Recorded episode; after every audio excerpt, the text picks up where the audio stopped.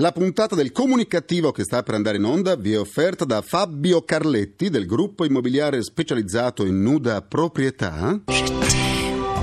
Sempre più nuda, aspetta e spera che tanto spira. Oggi vi proponiamo un appartamento esclusivo di 18 metri quadrati al 36esimo piano senza ascensore ma con comode liane rivestite in seta pregiata per salire e scendere. È abitato da una coppia di 98 anni, i signori Tarzan e Jane, e dalla loro scimmia Similaun agli arresti domiciliari per furto di tre banane. Non fatevi ingannare dal loro aspetto giovanile. I coniugi si sono sottoposti a 23 interventi di chirurgia plastica a testa, ma sono nati nel 1910. La cartella clinica con i referti medici che attestano le loro precarie condizioni di salute e le fotocopie delle loro carte d'identità vi verranno consegnate con la planimetria dell'appartamento che è stato completamente ristrutturato nel 1840. Meravigliose le piante secolari nate in modo spontaneo sul balcone abitabile di un metro quadrato. Il gruppo immobiliare specializzato in nuda proprietà, sempre più nuda.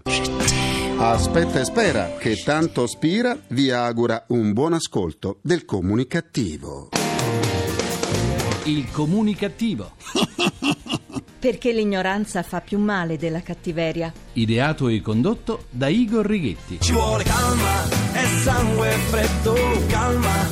Yeah. Ci Eh vuole sì, calma ne vuole tanta di calma e di sangue freddo. Un saluto a Umberto Broccoli, buona comunicazione Italia, dove città come Milano, in occasione dello sciopero nazionale del trasporto pubblico locale, hanno dimostrato di essere ai livelli di Calcutta dal vostro comunicativo di fiducia Igor Righetti. Bentornati alla nostra terapia di gruppo Emissioni Zero, numero 1949 con il 49 con il 9, decimo anno di programmazione. Al congresso internazionale di astronautica che si sta svolgendo a Napoli è stata data una notizia shock. Tra una decina di anni si potrà volare da Roma a New York in appena un'ora. Due ore per arrivare a Tokyo e tre per raggiungere l'Australia grazie ai voli suborbitali. Suborbitali! Eh, le tecnologie stanno nascendo adesso e crescono rapidamente. Al congresso però non è stato detto in quali condizioni arriveremo in un'ora da Roma a New York. Arriveremo sotto forma di omogeneizzato o di mousse? Chi è alto 1,80 m giungerà a destinazione ridotto a 40 cm? Riusciremo anche a utilizzare gli arti inferiori o una volta arrivati strisceremo? Avremo ancora l'udito? Attendo dagli scienziati supersonici, anzi suborbitali, le risposte a queste domande.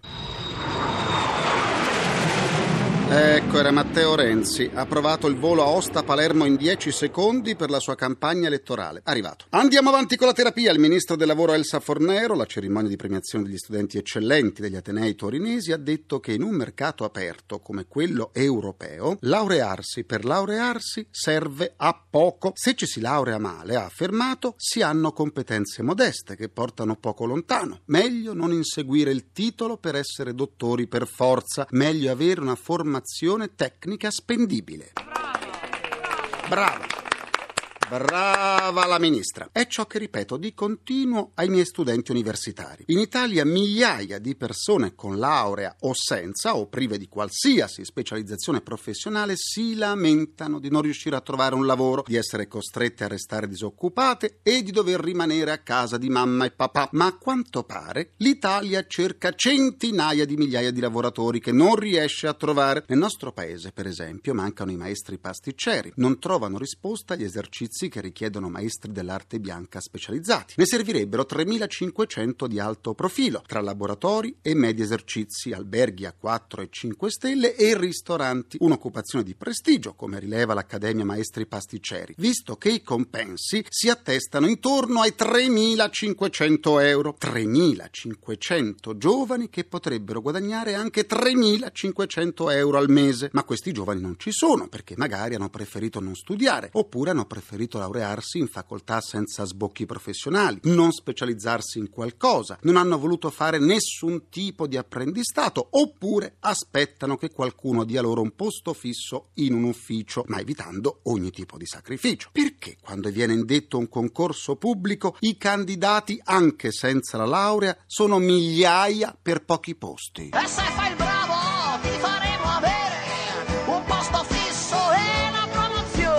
Eh, appunto, vogliamo mettercelo in testa che ormai la laurea fine a se stessa non rappresenta più nessun valore aggiunto. I nostri giovani devono capire che con la specializzazione non rischieranno mai di morire di fame o di essere costretti a fare i bamboccioni fino alla morte dei genitori. Perché in nome del progresso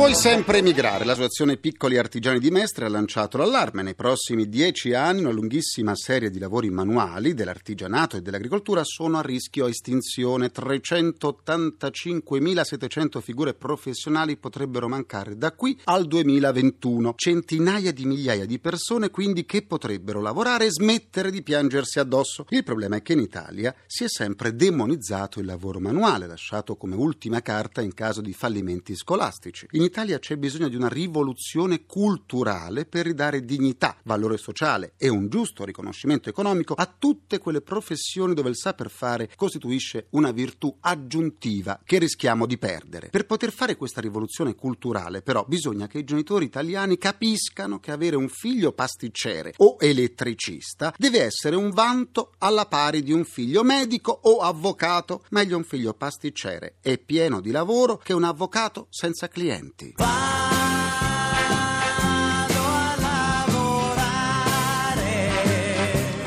Cambiamo argomento, si prospettano periodi bui per tanti politici di professione, tra politici rottamati, la prossima chiusura di tanti enti, tra cui numerose province, e il ricambio generazionale, molti politici andranno ad affollare le liste dei disoccupati. Dopo decenni vissuti a pane e politica, trovarsi un'altra occupazione, magari quando si è pure stagionati, non è un'impresa facile. Questa situazione può far sfociare la depressione. Per questo motivo a Pisa hanno pensato di organizzare uno sportello SOS trombati, ai quali i politici sull'orlo di una crisi di nervi e in cerca di una nuova identità potranno rivolgersi. L'iniziativa è promossa dall'associazione Baby Consumers e si baserà sulla collaborazione di specialisti tra cui una psicologa. Riusciranno a superare il trauma soltanto quei politici che avevano un'altra professione, magari accantonata da tempo. Gli altri dovranno attendere momenti migliori per tornare in campo. Andiamo a mietere il grano, il grano.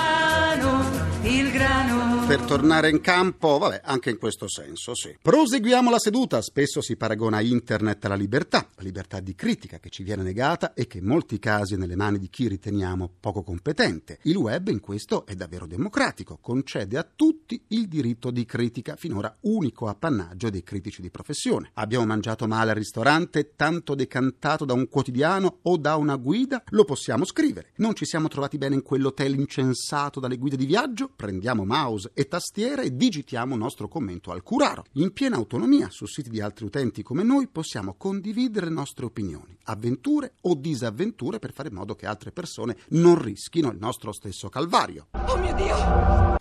Eh, oh mio Dio. Anche chi vi parla, prima di prenotare un hotel o un viaggio, dà un'occhiata su internet alle opinioni del popolo internauta. Il problema è che chi ha un servizio da offrire, dopo anni di recensioni più o meno positive, ha compreso il meccanismo. Se spesso si difende dai critici di professione con rettifiche o querele, su internet il mezzo individuato ritengo sia ancora più subdolo. Le identità virtuali spesso non corrispondono a identità reali e così e così i proprietari di ristoranti o di alberghi si autoincensano con commenti al limite della nausea, talmente stucchevoli da farci rischiare il diabete fulminante. Esistono perfino società che si occupano di verificare, correggere e migliorare l'immagine di strutture turistiche o aziende sui social network e sui siti d'opinione, oppure autori di romanzi come il celebre giallista inglese Elroy, che ha dovuto ammettere di utilizzare alcune identità false per commentare i suoi libri su uno dei siti internet più importanti per la vendita di prodotti editoriali online.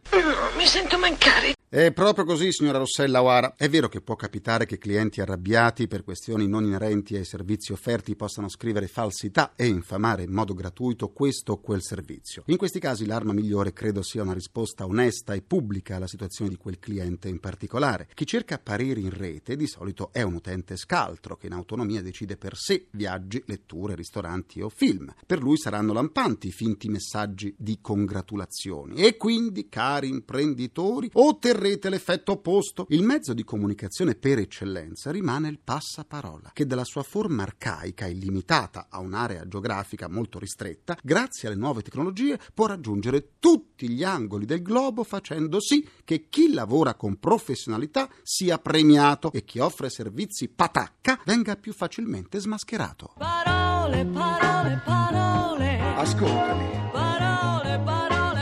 Sì, parole, parole, ma in tutto il mondo. Rovinare una cena, una vacanza o una lettura in questi tempi in cui l'evasione mentale è diventata necessaria, credo sia una crudeltà gratuita che non deve essere più tollerata. Quindi ancora una volta dico grazie alle possibilità comunicative delle nuove tecnologie. Passiamo ora ad alcune riflessioni comunicative. In alcuni paesi gruppi di guerriglieri rapiscono i turisti per ottenere in cambio denaro o la liberazione di qualche compagno. Possiamo definirli banditi scambisti? Negli ultimi anni i monumenti storici delle città sono sempre più danneggiati. Sarà colpa del turismo mordi e fuggi? Sempre più persone sono passate dagli alberghi agli agriturismi. È proprio il caso di dire dalle stelle alle stalle.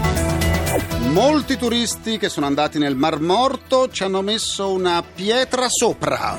Durante le sfilate le modelle sono molto serie, quasi infastidite, forse perché a forza di dimagrire si seccano troppo? Eh, forse. Per riascoltare le sedute del comunicativo andate sul sito comunicativo.rai.it dove potrete anche scaricarle in podcast e sentirle in caso di attacchi di panico. Vi aspetto pure sulla pagina Facebook del comunicativo facebook.com slash il comunicativo. Massimo, adesso è il momento... Della TV di ieri e di oggi con l'autore televisivo Maurizio Gianotti che ci sta aspettando. TV di ieri e di oggi. Maurizio Gianotti. Buona comunicazione a tutti, oggi parliamo di scuola, anche perché le scuole sono iniziate abbastanza da poco. Ecco, parliamo di telescuola, della scuola televisiva. Telescuola è proprio no, il titolo di un programma che eh, venne realizzato nel 1958, ma dopo telescuola, che fu il primo esperimento eh, diciamo di didattica televisiva, arrivò un programma che divenne un mito e rimane una pietra miliare nella storia della televisione. Nacque nel 1960 ed è, non è mai troppo tardi, del maestro Alberto Manzi, colui che più ancora del maestro di Lucio Mastronardi fu l'incarnazione del vero maestro italiano. Per otto anni, dal 1960, insomma, all'inizio no, del boom economico, della trasformazione dell'Italia, fino al 1968, quando esplose la contestazione, il maestro Manzi riuscì a combattere, a sconfiggere l'analfabetismo degli italiani con il mezzo televisivo, con le sue lezioni, con la sua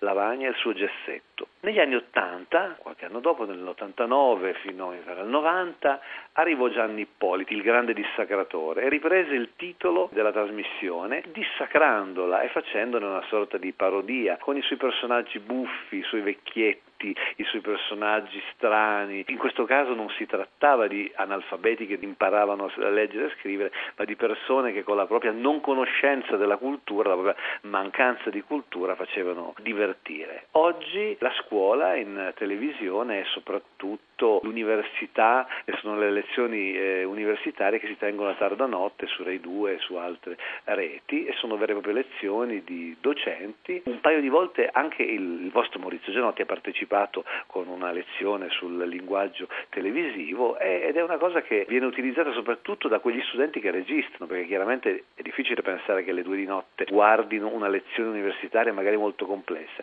Spesso si registra e poi si riguarda dopo. Quindi la TV è anche scuola. Buona comunicazione a tutti.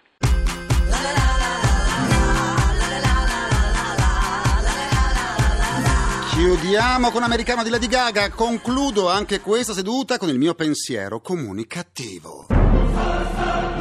A causa dello sciopero dei trasporti pubblici che ha visto l'adesione di molte organizzazioni sindacali, l'Italia è rimasta paralizzata. Nella metropolitana milanese si sono registrate le situazioni più gravi che hanno causato malori a diverse persone. È o non è il caso di dire che per questo sciopero dei trasporti i sindacati hanno usato tutti i mezzi? Eh sì, è proprio il caso di dirlo. Ringrazio i miei implacabili complici, Vittorio Lapi, Walter Ghetti, Cara Pagliai e Massimo Curti. Un ringraziamento a Francesco Arcuri. Alla console. Alla console tra gli immancabili. Folletti Folletti suborbitali.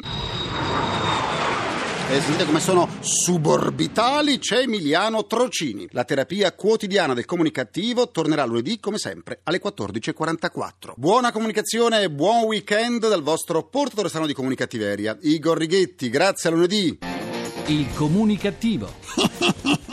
Perché l'ignoranza fa più male della cattiveria. Ideato e condotto da Igor Righetti.